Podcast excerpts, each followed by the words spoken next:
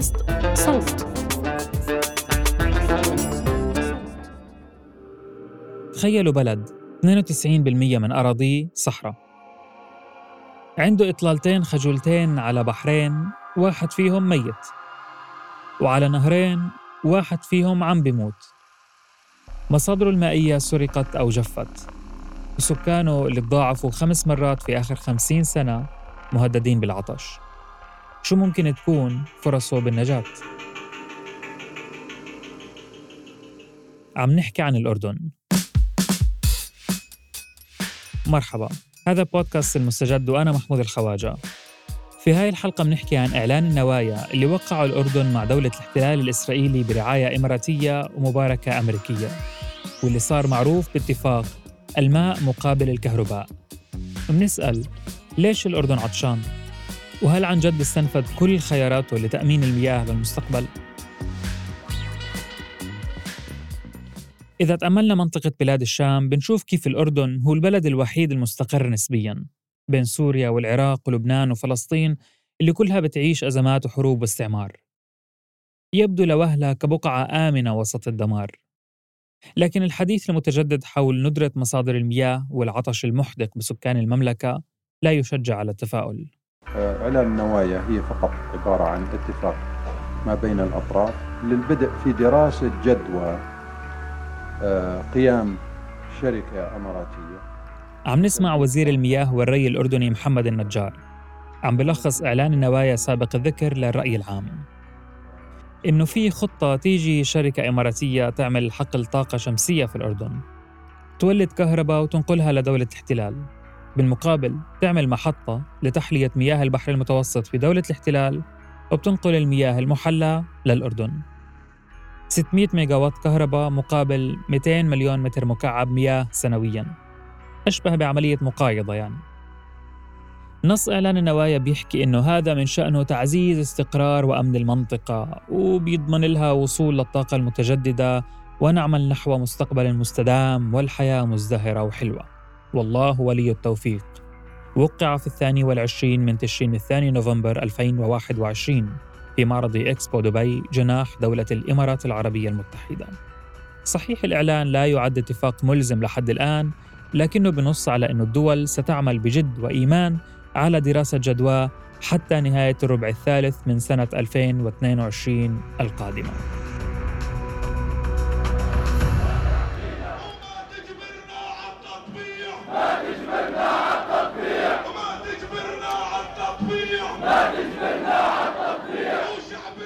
خلال أيام طلعت مظاهرات في العاصمة الأردنية عمان ضد إعلان النوايا.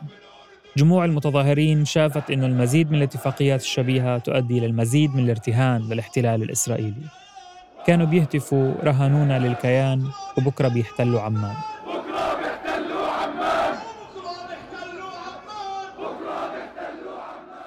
رغم مرور أكثر من 25 سنة على اتفاقية وادي عربة اللي طبعت العلاقات بين الأردن ودولة الاحتلال نسمع رفض شعبي واضح لتعميق حالة التطبيع.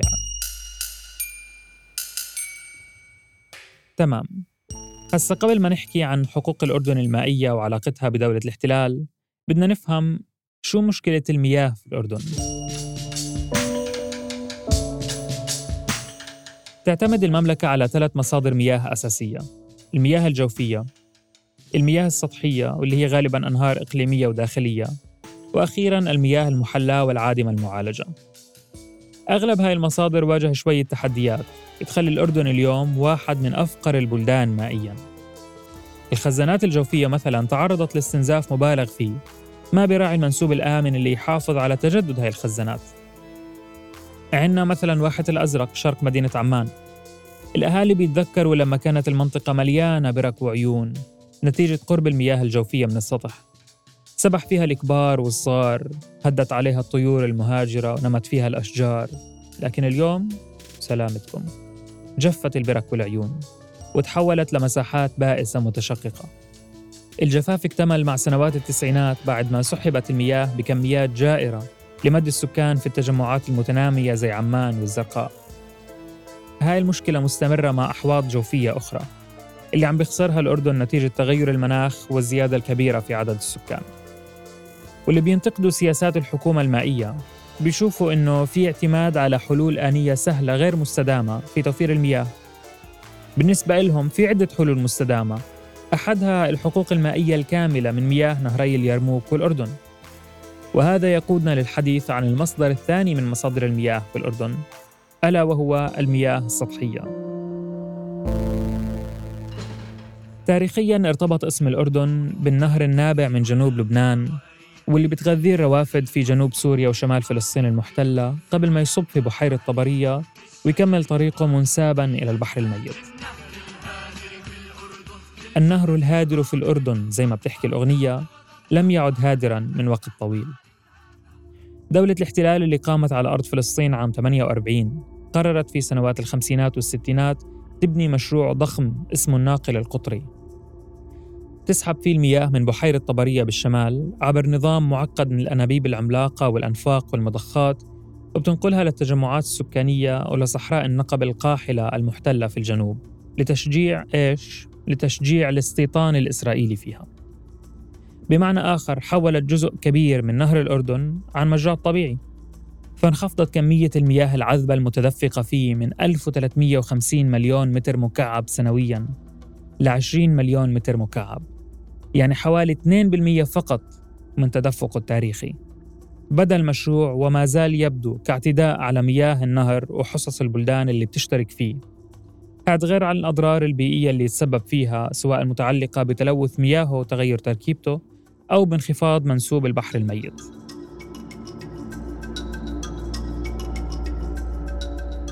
عندنا كمان نهر اليرموك في الشمال والمشترك مع سوريا. واللي بيلتقي مع نهر الأردن في مكان ما جنوب بحيرة طبرية ولكن بعد ما تكون مياهه استغلت من قبل الجانب السوري. حسب الأردنيين سوريا بنت عدد كبير من السدود بما يتجاوز اتفاقية سابقة بين البلدين بتعود لسنة 87 ما أدى إلى تراجع كميات المياه المتوقعة كحصة للأردن. هذه إضافة إلى استغلال دولة الاحتلال لمياه اليرموك ما قبل اتفاقية وادي عربة ومن ثم وفقا لنصها. شالوم سلام بيس صوت إسحاق رابين رئيس الوزراء الإسرائيلي سنة 1994 وهو عم بحيي الحاضرين بتوقيع اتفاقية وادي عربة أو معاهدة السلام الأردنية الإسرائيلية. المعاهدة اللي مهدت لتجاوز النزاعات على الحدود وبحث الخطط الاقتصادية المستقبلية وكأن شيئا لم يكن تحدثت في صفحاتها عن ملف المياه. البعض بيشوف إنها تجاهلت سرقة دولة الاحتلال لمياه نهر الأردن شمال بحيرة طبرية وما تحدثت عن حصة الأردن بدقة ووضوح من نهر اليرموك. حسب نص المعاهدة بتحصل دولة الاحتلال على 25 مليون متر مكعب سنوياً من مياه اليرموك. وبيحصل الأردن على ما تبقى من التدفق دون تحديد نسبة.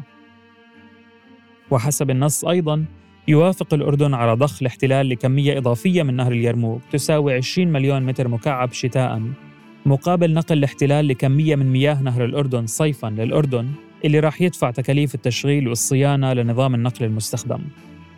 وشوية تفاصيل أخرى تمهد لإمكانية تعاون الجانب الأردني مع الاحتلال لتأمين كميات معينة من المياه. ومن الجيد التذكير بأنه الاحتلال بعد سنوات قليلة زود الأردن بكميات مياه ملوثة محطات المعالجة ما عرفت تتعامل معها وصار عليها قصة كبيرة يومها. المهم ينظر اتفاقية السلام إنها انتقصت من حقوق الأردن المائية وأعطت دولة الاحتلال الحق في مصادر أصلاً خارجة عن حدود الأراضي اللي بيحتلها. عززت هيمنته وسيطرته الإقليمية على واحد من أهم الموارد الاستراتيجية في المنطقة.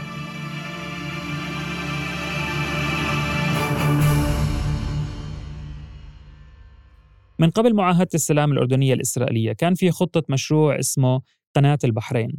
هدفه الأساسي إنقاذ البحر الميت من الخطر البيئي اللي عم بتعرض له بمد قناة تجر المي من البحر الأحمر لتصب في مياهه.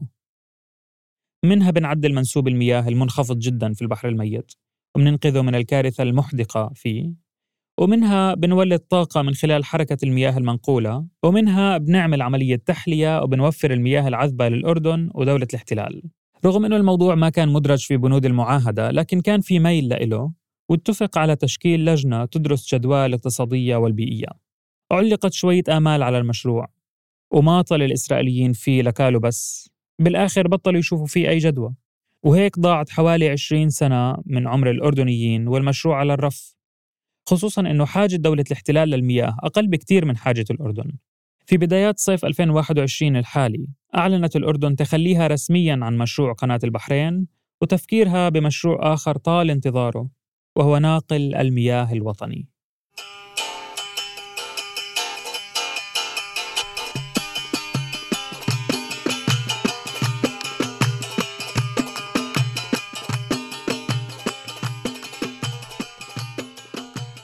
للأردن ساحل محدود. طوله حوالي 27 كيلومتر على مياه خليج العقبة والبحر الأحمر في أقصى الجنوب.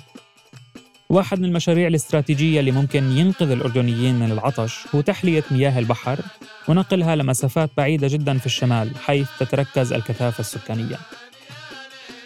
مشروع ضخم راح يكلف 2 مليار دولار. يتوقع على خير أنه المشروع بطاقته القصوى بعد ما يتم إنجازه بالسنوات القادمة يوفر 350 مليون متر مكعب من المياه المحلاة كل سنة. ليخفف العجز اللي وصل اليوم في الأردن ل 400 مليون متر مكعب سنوياً. حلم أردني قديم ولكن يشكك البعض بإمكانية تحققه في ظل الوضع الاقتصادي الصعب وزيادة الدين العام على الأردن. إضافة إلى ذلك وقع الأردن قبل إعلان النوايا بشهر ونص تقريباً اتفاق لشراء 50 مليون متر مكعب من دولة الاحتلال ككمية إضافية لتلك المذكورة في معاهدة السلام اللي حكينا عنها من شوي. ومع إعلان النوايا القابل للتحقق في السنوات القادمة بصفي الأردن مرهون لدولة الاحتلال كمصدر أساسي لكمية سنوية ضخمة من المياه. وهذا هو اللي بخوف الجميع. صحيح المتفائلين بإعلان النوايا بيحكوا لك مش غلط مشروع جاينا جاهز ومصاريفي مش رح نتكلف ولا ليرة. لكن التحفظات عليه مش مرتبطة بالشق الاقتصادي فقط وإنما بسلب الأردن قيمته السياسية والإقليمية واستقلالية قراره مقابل دولة الاحتلال. بمعنى آخر بيلوي ذراعه مقابل تزويده بسبب الحياة وهو المياه. هكذا يقول المعارضون. كنت معكم في هذه الحلقة من الكتابة والتقديم محمود الخواجة ومن البحث بيان عروري ومن التحرير عمر فارس. من الهندسة الصوتية تيسير قباني. بودكاست المستجد من إنتاج صوت.